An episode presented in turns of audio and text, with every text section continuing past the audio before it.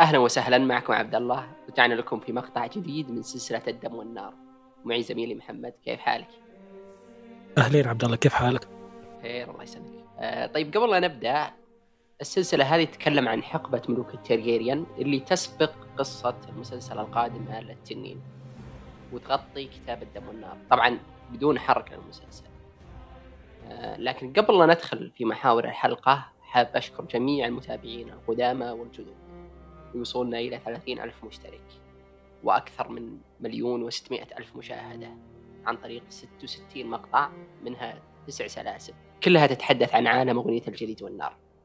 الآن ندخل بأحداث آه القصة بعد ما وحد ايجون الملك الست، قرر أنه ما يستقر في البلدة القديمة أو دراجون ستون، لكن تكون عاصمته الجديدة هي كينجز لاندينج. وصار فيه يعني استقرار نوعا ما في الممالك، لكن كان فيه أحداث صغيرة هنا وهناك. على سبيل المثال في الشمال كان في بعض الشماليين رفضوا الخضوع، ويقال منهم نساء كذلك، وهاجروا بإرادتهم إلى إسوس وأسسوا جماعة مرتزقة اسمها جماعة الزهره أو الزهور أو الورود. يعني يعتقدون أنهم إذا صاروا مرتزقة أفضل منهم يبايعون ملك، يعني أحس في تناقض شوي. آه لكن الشماليين عن بعضهم عنيدين، لذلك قرروا أنهم ما يخضعون ويقبلون بملك التارجيريان. وكذلك صار في حدث مهم في جزر الحديد محمد، ولا؟ آه قبل كان في جزر الأخوات الثلاث. اسلم. طبعا تتويج ايجون في البلدة القديمة كان له تأثير أصلا سلبي، وهذا الشيء طبيعي لو معنا النظر في حال عوائل مشكوك في ولائها، بأن العوائل العظيمة الحاكمة انصاعت وركعت لإيجون، وبالتالي تقريبا أظهرت جانب ضعفها. بالتالي عبد الله شيء طبيعي راح تخلق دفعة للعوائل اللي كان ولائها في حل شك، وهذا أساسا ضريبة الركوع لأي عائلة عظيمة، لانستر الستارك حتى التالي، يعني بما أنهم صاروا سياد جدد على أرض الثالوث. تمرد يأتي من الأخوات الثلاث ليس غريب على قراء الرواية صراحة. أساسا جزر الأخوات الثلاث كان ركوعها للوادي من باب الحاجة وليس من باب الرغبة، أثناء حروب الستارك والارن قبل آلاف السنين. حتى دافوس سيورث ذكر أن ولائهم غير مستقر في فصول الكتاب الخامس. خلاصة الأمر شو اللي صار؟ أن الليدي مارلا ساندرلاند سيدة الأخوات الثلاث أعلنت نفسها ملكة، بما أن أسطول الوادي دمر في معركة بلدة النوارس أثناء الفتح. تعامل معهم حامية الشمال اللي هو تورهين ستارك مع اللورد أريك مندرلي بأمر طبعا من الملك ايجون الغازي، وأبحروا من ميناء الأبيض بأسطول قوادس مستأجرة من برافوس. أيضا لحقت بهم في سينة ترغيريان بظهر تنينها فاجهار. هذا الشيء عبد الله كان كفيل لسكان الجزر بأنهم يستسلمون على الفور، لأنهم يعني أصلا منطقة صغيرة ولا يعني. أيوة، هم أصلا هم أصلا من سلالات قراصنة، يعني غير مثلا أخلاقيين، و... وكان حتى نهجهم يعني. أيوة.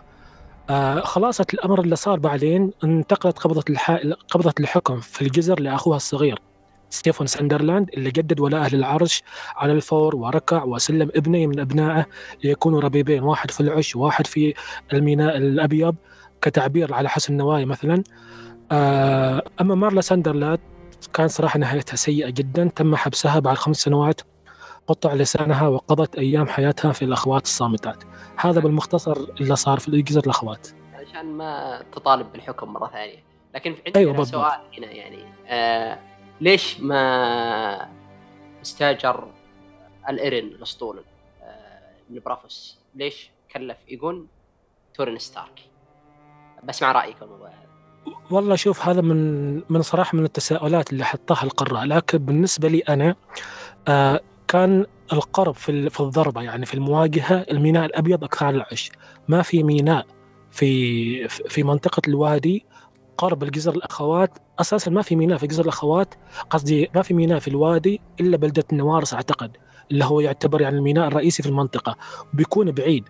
أما لو عندنا النظر في الخريطة، فالميناء الأبيض تقريبا كأنه موجه، أو أسهل أصلا أنه يكون تأتي الضربة منه، خصوصا برضو أن اللورديرن طفل بالوقت ذاك، وتورين أيوة صح، مقاتل محنك.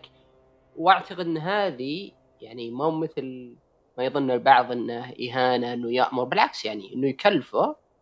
آه هذا دليل على الثقه، وانه يعطيه انه يحكم هناك ويروح آه هو اللي يقرر وش يصير على الثوار هذولي. هذا يعني شأن كبير، ولا اعتقد ان تورين راح بنفسه، ارسل اللورد مندرلي.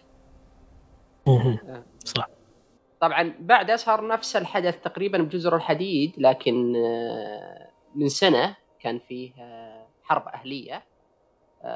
كورين فور مارك اللي هو فيه دماء من الهور من بعيد يقرب لهم، وادعى انه هو الملك على جزيره هارلو.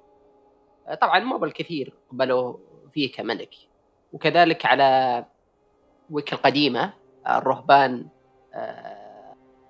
رهبان الإله الغريق توجوا لودس الحافي الأقدام والحافي أنه هو ابن الإله الغريق، وكذلك ظهر يعني في بايك ومطالب بالحكم.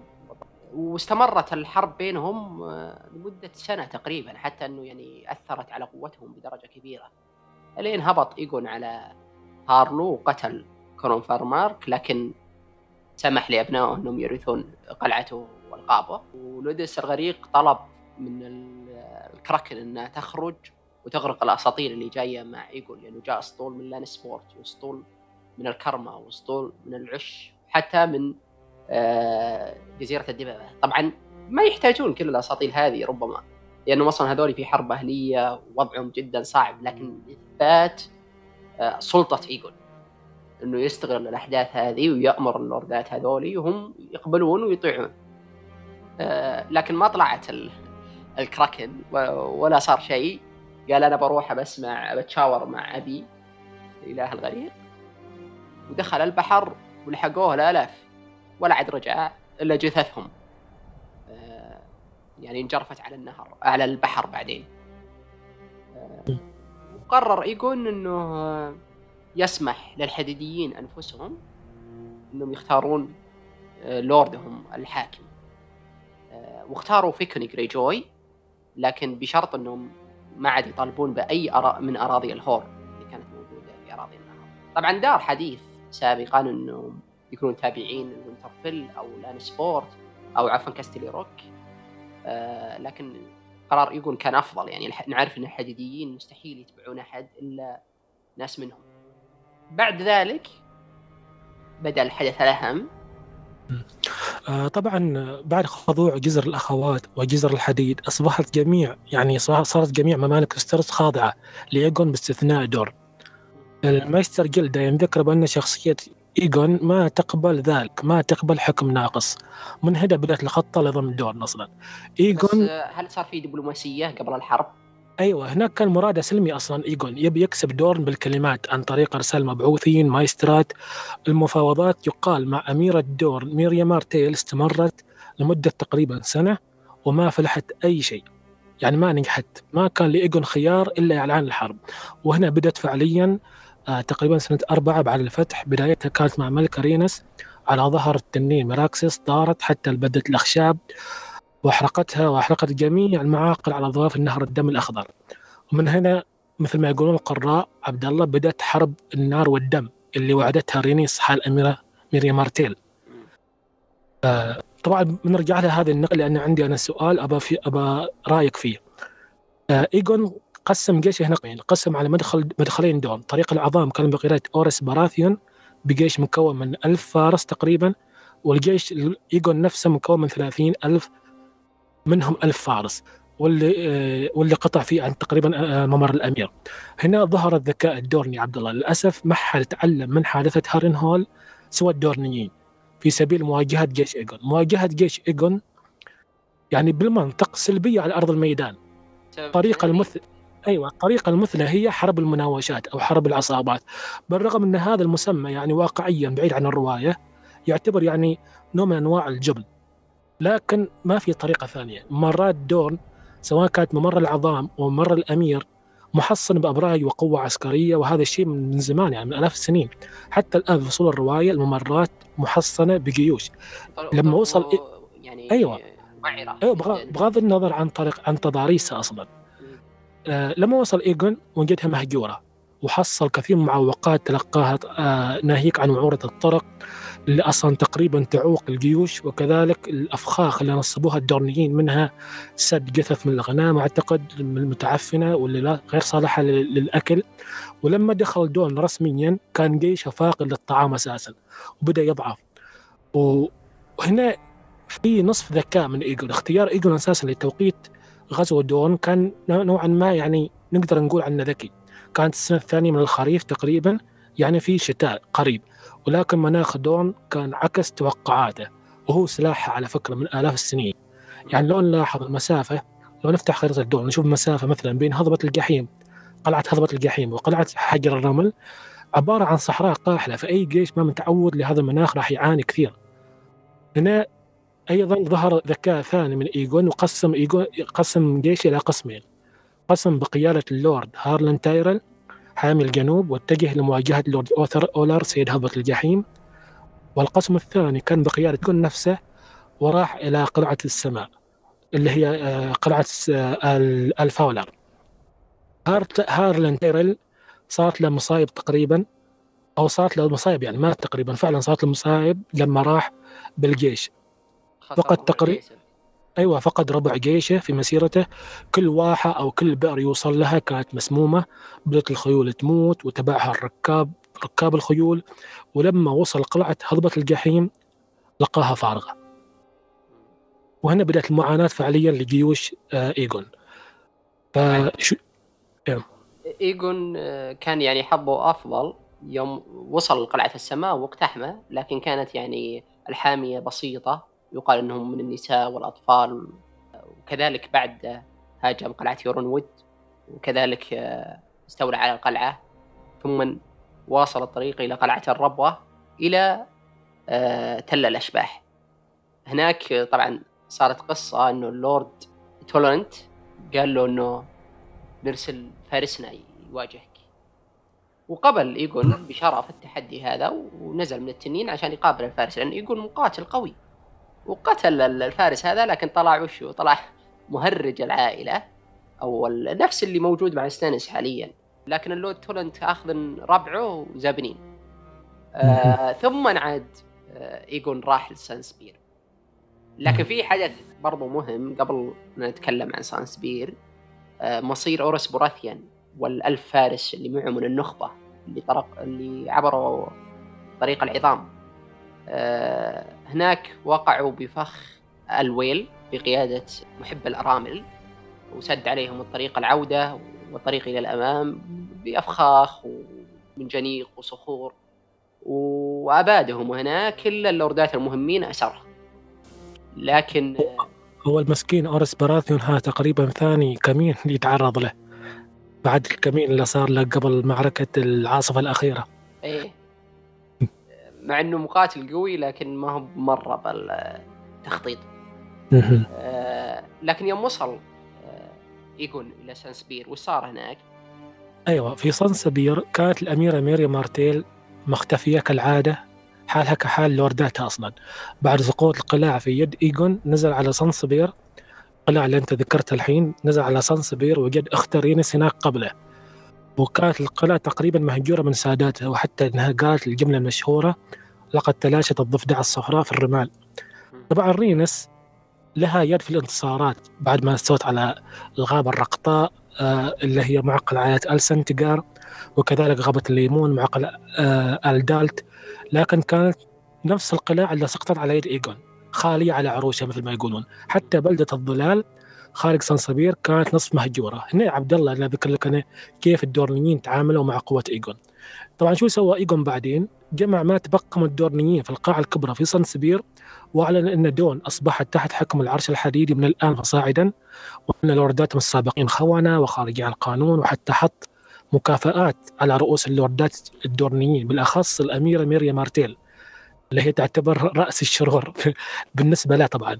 ثم بعد ذلك نصب اللورد رزبي كحاكم سانسبير، وأيضا نصب حكام على القلاع اللي سقطت. قبل أن أبدأ عبد الله الجزء اللي بعده، هل هذا تشوف أنت قرار حكيم من إيجون أنه يعلن انتصاره ولا زال عداء على قيد الحياة؟ هو زي ممكن اللي يبي يعني يفرض الامر الواقع ويبي يمكن آه يعني خلينا نقول انه ما عنده خيار ثاني يعني آه ممكن المفروض انه ما انسحب لكن هو ما كان آه يعرف قوه الدورنيين بالضبط ولا كان حتى يعرف شلون الارض هذه ممكن تغير مجريات الحرب تماما، لذلك استهان بهم بطريقه او باخرى. ايوه بالضبط، طبعا تقريبا هو يعني اللي سواه يحمل كفتين، كفه تقريبا سلبيه والكفه الثانيه انه ما عنده كان خيار. يعني فقط يعني بعد رجوع ايجون صارت الدور من وراءه غابه الليمون وقلعه السماء والربه وقتل الاشباح وكل القلعه اللي كان استحوذ عليها انتفضت ورجعت خلال اسبوعين. شوف السرعه كيف، وقتل جميع حامل يعني شيء مخطط يعني كان مخطط. ايوه مره هذا الذكاء ذكر اللي انا يعني نبهت عليك في المره من بدايه البث، يعني ان الدورنيين فعلا كانوا حاطين خطه مدروسه. طبعا كل حاميه ايجون قتلت في جميع القلاع اللي ذكرتها انا. كميه الوحشيه عبد الله لدى ردات الدورنيين في التعامل مع حاميه ايجون كانت مرعبه لدرجه انهم كانوا يتسابقون في من يستطيع ان يبقي اسيره فتره اطول تحت التعذيب.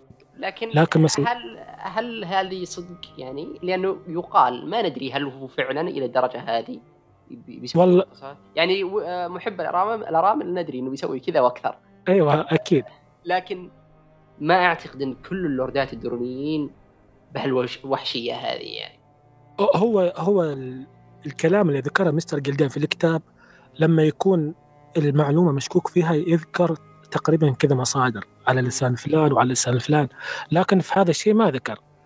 لا بس ت... يقال هو قال يقال. ايوه قال يقال، لكن لا تنسى يعني مثلا لوردات الدورنيين تقريبا نوعا ما فيهم الوحشيه، يعني الدور من آلاف السنين كانت ممزقه، حتى كلمه الاميره ميريا اريان مارتيل في الروايه لما قالت الاولر مجانين والنصف الاخر اسوأ.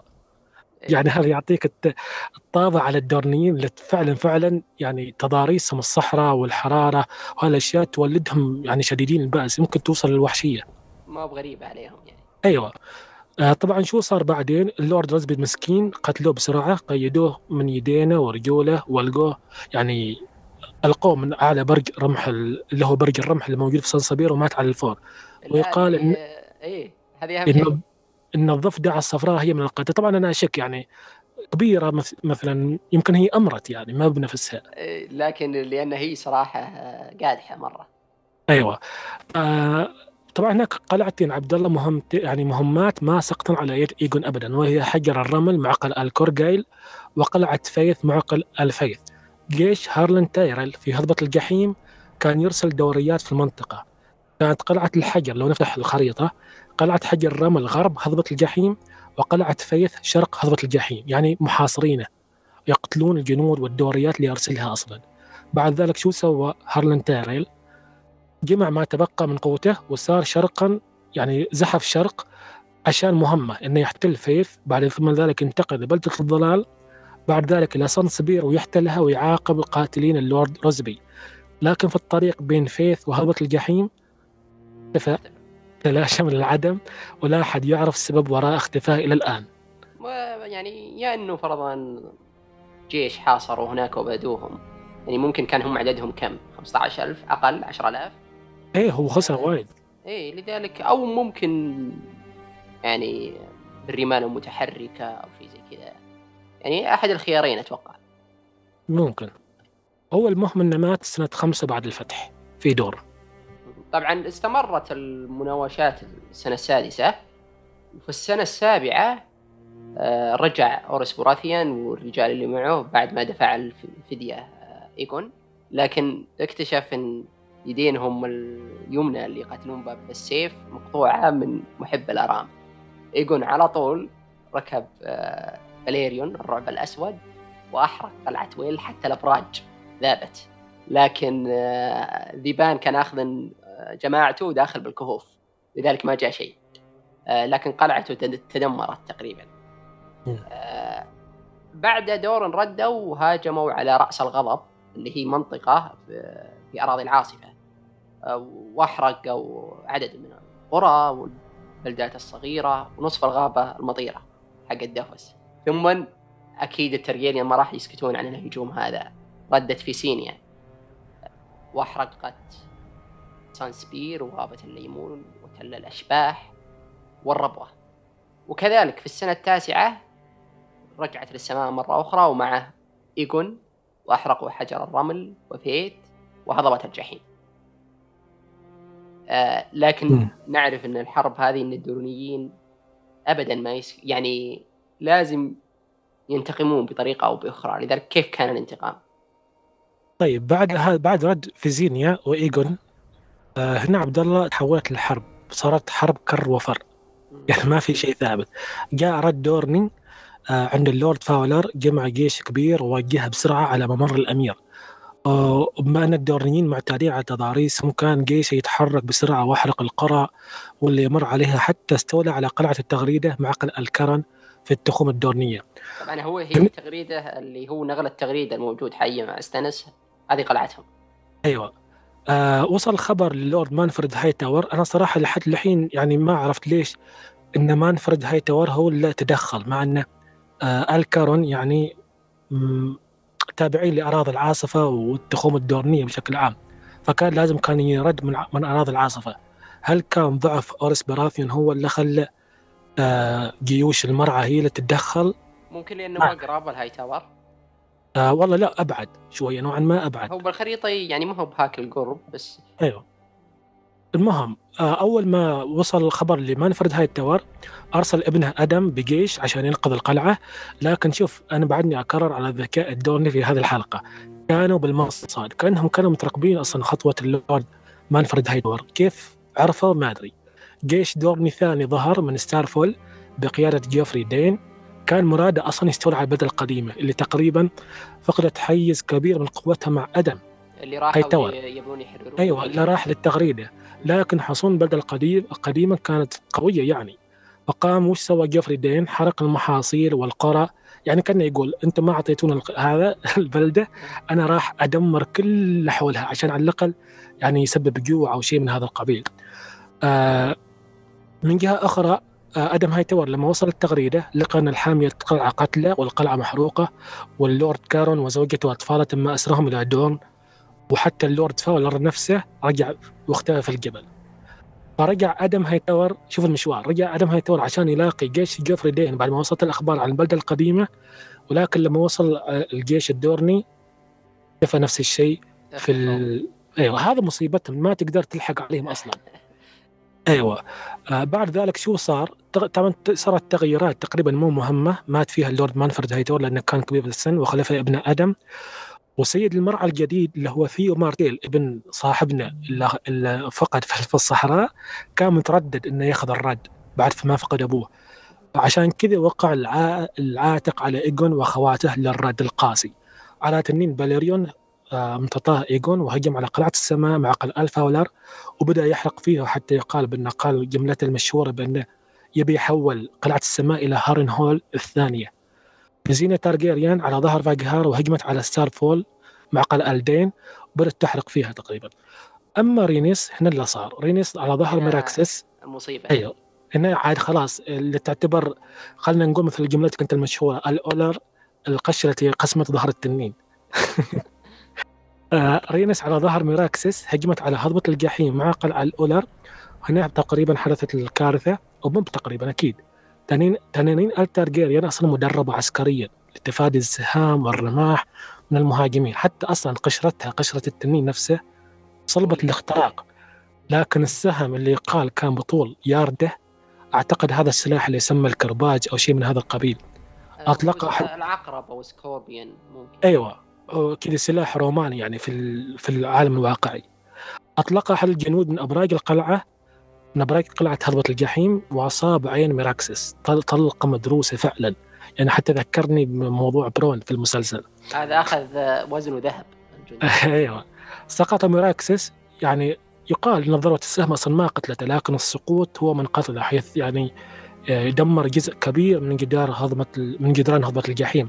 كذلك ماتت يعني، ولا قطع وردك، القلعة هذه على اسمه هضبة الجحيم ترى، يعني لو نرجع نشطح شوي، نرجع بالتاريخ قبل، اسمه هضبة الجحيم لأنه قبل آلاف السنين يوم كانت دور مقسمة ممالك، عزموا أحد الملوك المنافسين لهم على ما أذكر، وسووا ريد ويدنج هناك يعني، قتلوهم كلهم داخل القلعه.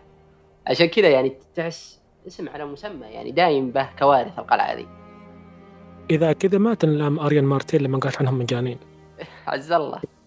آه طبعا ماتت الملكه رينيس تارجيريان، يعني يقال بأنها سقطت من مقعدها أثناء الضربة، يعني سقطت من مقعدها على التنين وأدى وأدى السقوط لوفاتها. البعض يقول غير، يعني يقول أنها ظلت على ظهر مراكسيس وسحقها، والبعض دقيق البعض يقول أنها ما ماتت من السقوط لكنها أسرت وماتت بعد ذلك جراء التعذيب. أنا بالنسبة لي أن أشوفها يعني أقرب شيء أنها سقطت معه، سحقت أو قفز، يعني سحقت أو أنها سقطت من الضربة، من ضربة السهم. أتفق، يعني ما أحس مستحيل أنها تعيش بعد سقوط من التنين. أيوه. يعني هو أيوه هو خلاصة القول إن هي ماتت سنة السنة العاشرة بعد الفتح، هي وتنين ميراكسيس. طبعا هذا الشيء يعني يقول جن جنونه هو وكذلك في سينيا يعني. والسنتين اللي قادمة سميت بغضب التنين، يعني يقول ما ترك ولا قلعة في دورن إلا أحرق ثلاث مرات، أباد أرض دورن بالكامل، صارت يعني أرض قاحلة تغلي، انتشرت فيها الأمراض والأوبئة وتوقفت التجارة تماما، يعني صارت أرض عبارة عن كارثة متمزقة يعني. إيه متمزقة جدا، لذلك كان فعلا غضب التنين. ولم يكتفي ايجون بالشيء هذا، كانوا بعض اللوردات يهربون إذا جاءت التنانيبين ويختبؤون، مع أن المئات والآلاف ماتوا من العوام واللوردات، لكن وضع مكافآت على رؤوس الدورونيين. أربعة من اللوردات أولر ماتوا لهم أسياد هضبة الجحيم، وكذلك اللورد فاولر واللورد فيث واللورد تولند، هذول من اللوردات أكبار. طبعا ميريا مارتيل على طول ردت بنفس الأسلوب، وضعت مكافآت على رؤوس اللوردات التابعين للتارجيريان، ومات اللورد كلينتون وهو يصيد، ولورد خشب خشب الضباب مات كذلك مع كل أهل بيته سمموهم، واللورد فال تم اغتياله بكينجز لاندينج.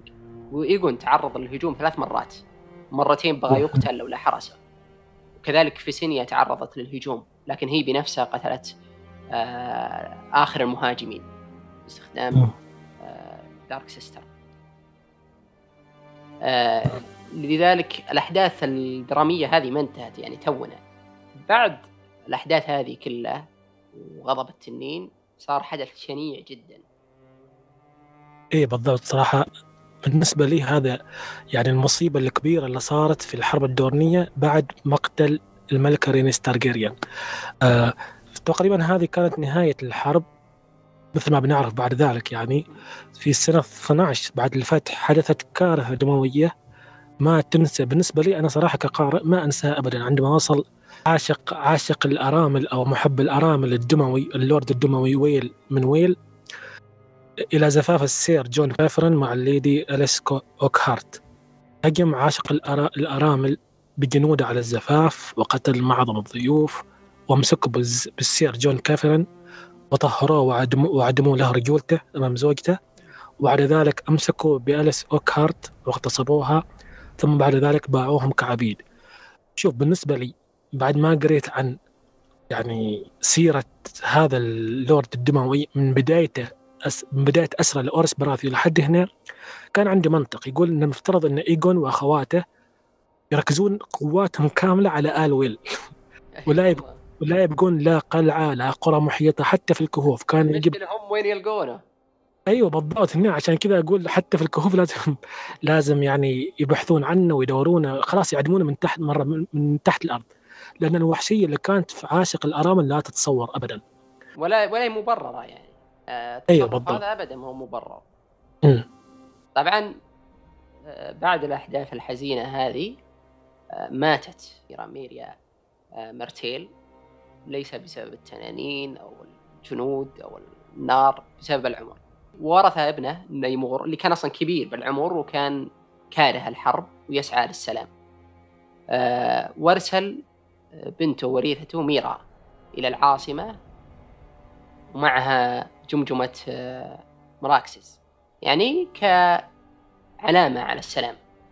لكن أغلب اللوردات، لوردات التخوم، لوردات العاصفة، الهاي تاور وحملة راياتهم كانوا تماما ضد السلام، حتى بعضهم أرسل رسائل إلى ايجون حتى في سينيا، يعني كانت تقول ما في سلام بدون خضوع.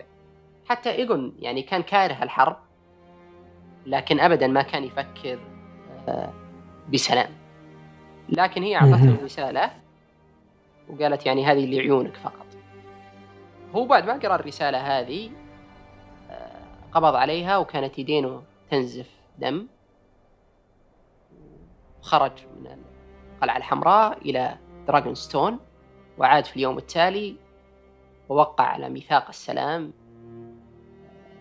الأبدي مع دورن. لذلك صار في لغز كبير جدا هنا، ليش ايجون قبل السلام؟ وش صار في الرسالة هذه؟ وش رأيك أنت محمد؟ والله شوف، أنا أميل للرأي اللي أنت قبل ذكرته، يعني أنه ممكن تكون قثة الملكة رينيس تم إرسالها، أو أو أيوة، أو يمكن من ناحية ثانية أن ايجون كان يريد يعني خلوة مثل ما تقول أنت عشان يدرس الأمور بنفسه، مع أن هذا الشيء ضعيف. يعني كان يعني كان صار كانت الدماء تسيل من يديه.